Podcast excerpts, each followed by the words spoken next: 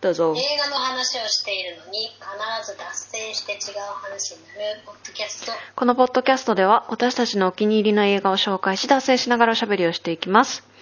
はい雑談会、あ、リモートで録音しておりますので、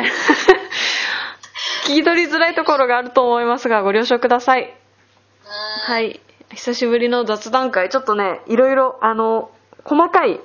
話をしていいこうかなと思うんだけど、あ、まずあなんのだっ、け何するんだっけあのね、検視官、実写化、実写、映画、ドラマだ、ドラマか。いや嬉しいです本当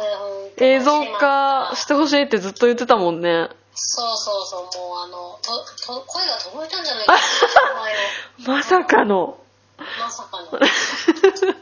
海を越えて、ええそうですねやっぱりちゃんまいごぐらいになるとあの海越えちゃうかなみたそいなっか。うんうんじゃあ、なおさらおめでとうだね。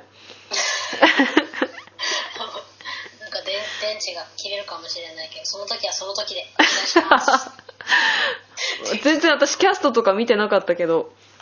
キャストすごいですよキャストな納得って感じちょっとなんか検視官って入れたらねあの普通にあの日本の検視官のニュースいっぱい出てきちゃってああ、あるえ、ーあるのか、日本にも。その、だってあるよてかまあ、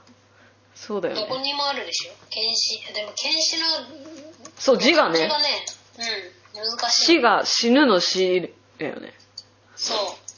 うよくああいう感じってあるのねって思わなかったえ、ないでしょ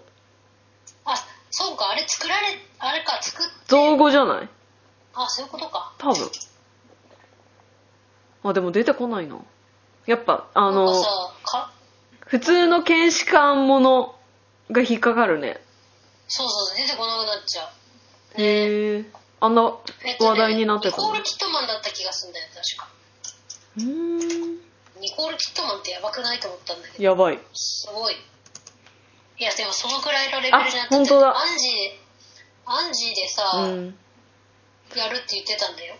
あ、そうなんだ。そうでもあの頓挫しててニコまあール・キットマン、アンジー半分引退してるみたいな感じだもんね。うんそうだね今からは難しいよね多分ジェイミー・リー・カーティス。そニうそコうール・キットマンそとのね。あただだこれジェイミー・リー・カーティスさんこれさでも、うんこの記事間違ってないかなってちょっとちゃんまい思ったんですよねまあこれ検視官シリーズ見てる人しかわかんない あの疑問なんですけうど、ん。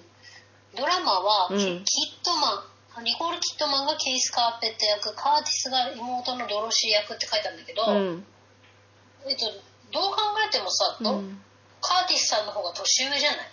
あ、そういうことで実際の年齢も年上なんですよだから妹役をカーティスさんがやるのって思ったえ、本当にその小説の中では妹って出てくんの出てくるけどまああんまり出てこない妹じゃなくてメインの方が出てくるんだよね妹の子供のほ方が出ててなんか結構ドロシーっていうかその妹は、ー。うん。あのまあそこまでとは言わないけどそのあの育児放棄的なま あだけどあんまり子供子育てがうまくなくて、うん。でこのケイス・カーペッタって人があのかお母さん代わりにってあー、なるほどね。だから姪っ子はケイの方を慕ってんのすごいおでー。その姪っ子はあのお母さんあじゃあそのケイス・カーペッターに影響を受けてすっげえ頭いいんだけど超秀才で、うんあの女の子なのに、うん。なんか男顔負けのアクションもできるし、うんあの FBI みたいな FBI かな FBI だと思うに入るし、うん。あのそのおばさんの後後を追いかけてるって感じおばさんはもう超頭いい検視官で FBI のその捜査を手伝ってるんだけどうん。でそのおばさんが主人公なんだっけケイスか、はいはいはいはい。でいや主人公としてはそのニコール・キットマンの方が花があってうんぽいなとは思ったんだけど、でもこのジェイミリー・カーティスさんってそのなんか白髪のお単発でしょー。これケイス・カーペッターってこういう感じなんですよ、はいはいはいはい。小説の中の描写がうーん。だからなんか逆なんじゃないってちょっと思ったんだそれけどか、映像化にあたってちょっと設定いじるんじゃないあ多分ねだからメイじゃなくてドロシーにするのかもうんだ。っておかしいじゃんなんかうん。なんでメイって思っったんだ今まあちょっとこれでもどの記事事読んでも同じような文章だねあそっかじゃあやっぱりそうなの、うんまあでもあのニコール・キットマンが主役で全然いいと思ううんだんけど、うんうんイメージはでもこのね白髪混じりのかっこいい髪型の、うんあのちょっとかっこよく年取ったおばさんって感じなんだよ、うんケースがねああでもなんか頭が超良くてちょっと違うさビジュアル2人をさわざとこう、あのコラージュじゃないけど並べてる写真見ると、うん全さすがなんかあののっけてるひ記事があるんだけどそれ見るとね別に妹でもおかしくない感じするけどなあ本当うんでもなんかじそんなに妹本編ではさ出てこないからドロシーがあーなんか設定変えるのそうかもねその映像化にあたって華やかにするのかもしれないしあとさ最近さちょっとシスターフットが流行りじゃんこのあー女性同士の共闘っていうかこう一緒に戦うみたいなのが流行りだからなんかそっちの方向にするのかちょっとごめん私も詳しくはね知らないからあれなんだけどでも楽しみだねえー、本当楽しみスーパー楽しみミラクル楽しみ、うんああ早く見たいアマプラだってアマプラあそうなんだ見やすいうんねぽいぽいことが書いてあるけど早く字幕がつくといいねあー確かに字幕問題いつ向こうでまず公開されるのかもあれだもんなそうだねまだやりま全す世界同時にやったらいいねドドラマだったでらも今だったらありえるよねうんでもにネットフリックスとかだったらさやるんだけど、てか2シーズンそれぞれ8エピソードってもう決まってるんだうれぴーそんなにいっぱいあってうれぴー、ねええー、楽しみうん、あ原作者もドラマ化を喜んでインスタグラムにコメントしてるぐらいだからあの原作者がさうんすごいこだわってるみたいなうん記事が、うんうんあの載ってたからなるほどねよかったねうん原作者も喜んでて、そうだよね原作者がさそもそも結構かっこいいんだよあのえっ、とね白髪のおばちゃんうで、うんんうんうんあなんか前見た気がするななんかアこうマプラと主人公ブラウのステレビジョンだ主人公のイメージとちょっと被るみたいなそうそうそうそう感じだよねそう確かそうへえ楽しみね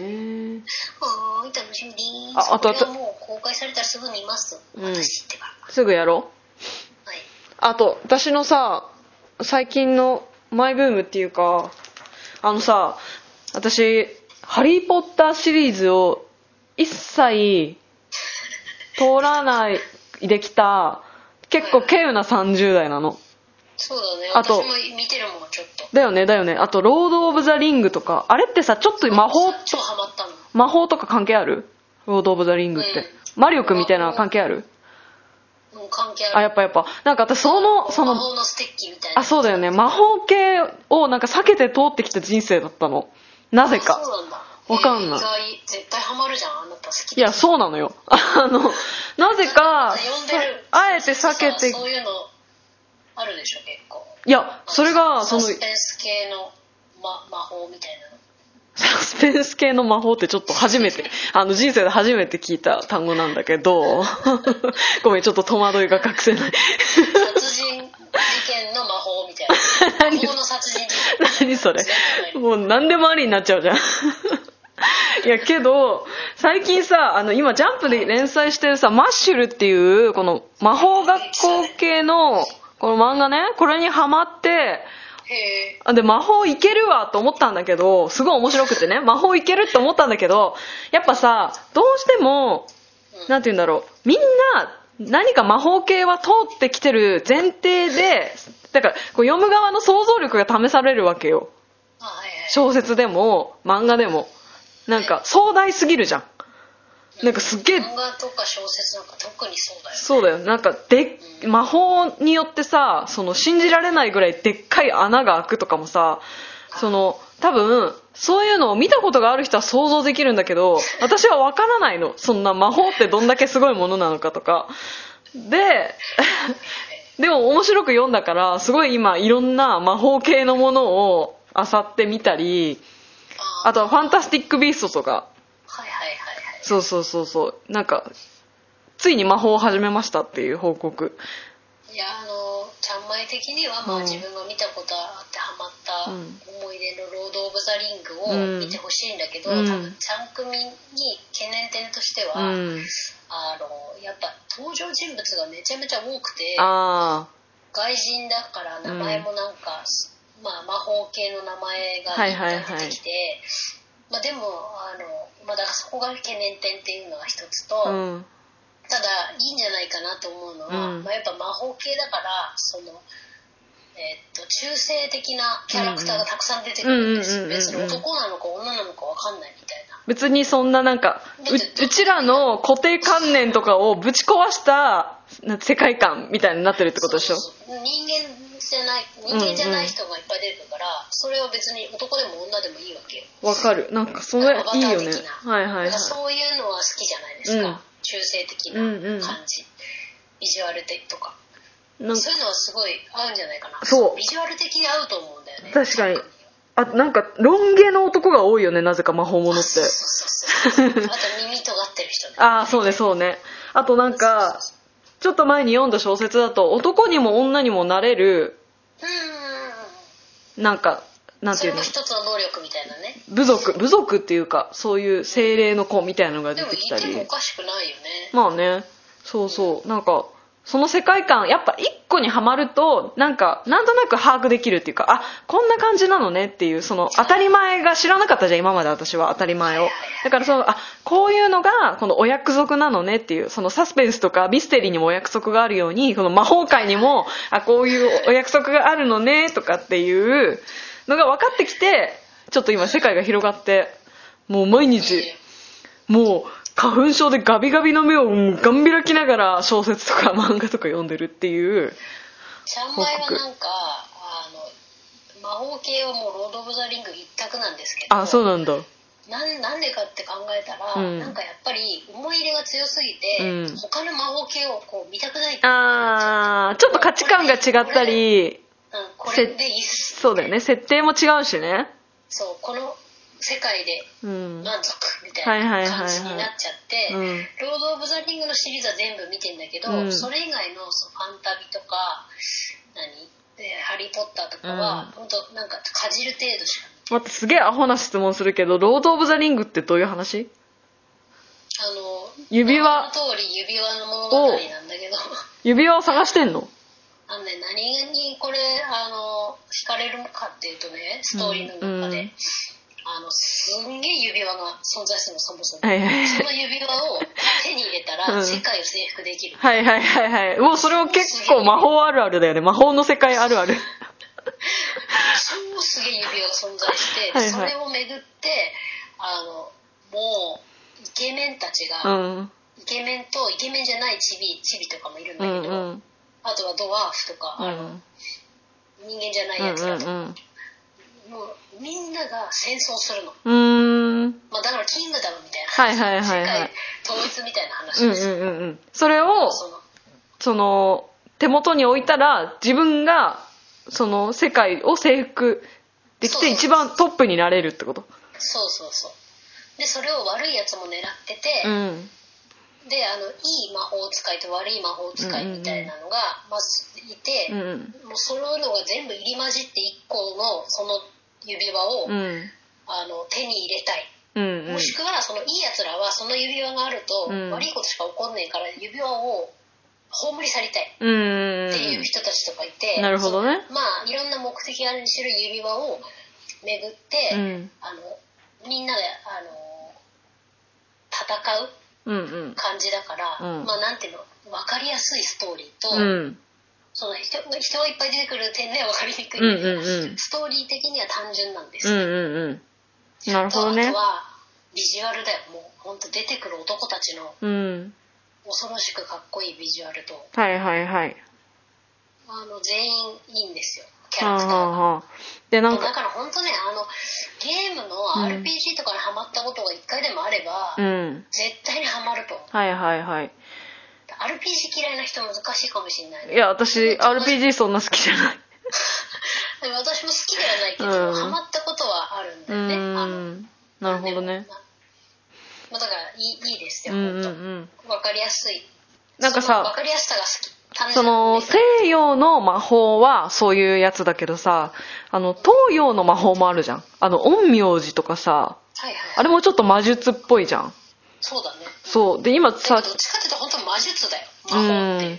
なんか中国のさ中国であの陰陽師リメイクされてたりとかしてさあなんかそれもよ見たいなと思ってネットフリックスで多分配信されてると思うんだけどそれも名字も一時期ハマったなあやっぱ好きなんだうんあの映画も見たうんよ、うんなんかあの大村萬斎のはいはいすごいハマり役だったよねあれうんでなんかその中国版のやつもめちゃくちゃ美女がいいらしくてそうだよ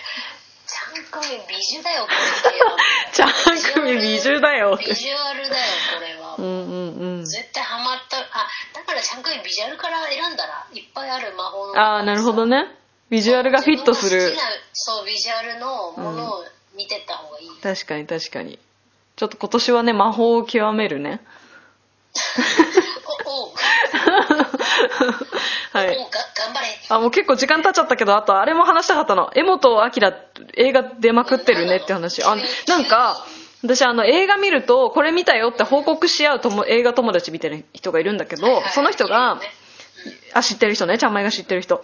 であそうなの、うん。ああのー、はいはいはいはいはいはいなんか分かりましたうん妹あきらってあのお父さんの子でしょそう、お父さんの方、うちら世代のお父さん世代だよね、だから。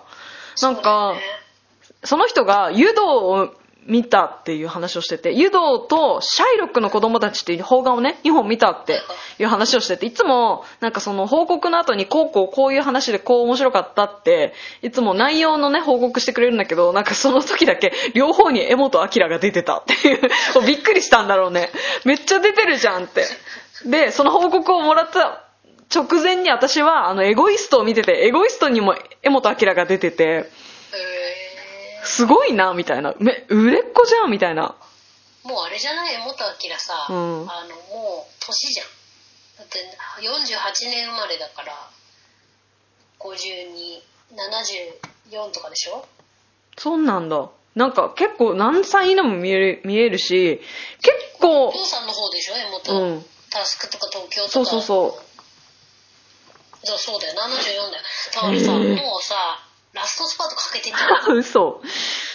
でもさ、結構前からさ、おじいちゃんの役もおじさんの役もやってたよね、なんか。両方やってたよね。でもあさお腹鳴今ったときだって主役の映画ってあんのかあー、なんかななんつか、あんまり名脇役って感じだね。鬼平犯科帳とかも違うか主役ってなんだろうねあんのかな見たことないけど。あのね、あ、わかんない。ていうか本当にあのたなんか多し多多領域にわたって活躍されてるよね2時間ドラマとかも出ほるんしさと。あと悪い役をやる時の悪さ加減がすごいよね。あ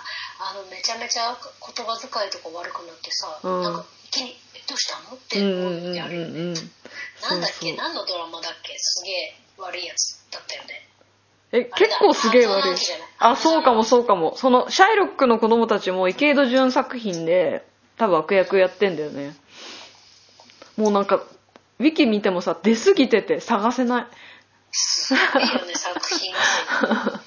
そう、なんかそういう、あそうだ半沢直樹のラスボスだったのあ、そうすなんっげえ怖かったも ん超悪い政治家だったよねだ。もう、江本先生出過ぎだなっていう話をしたかった次第です。はい、はい以上です。 3位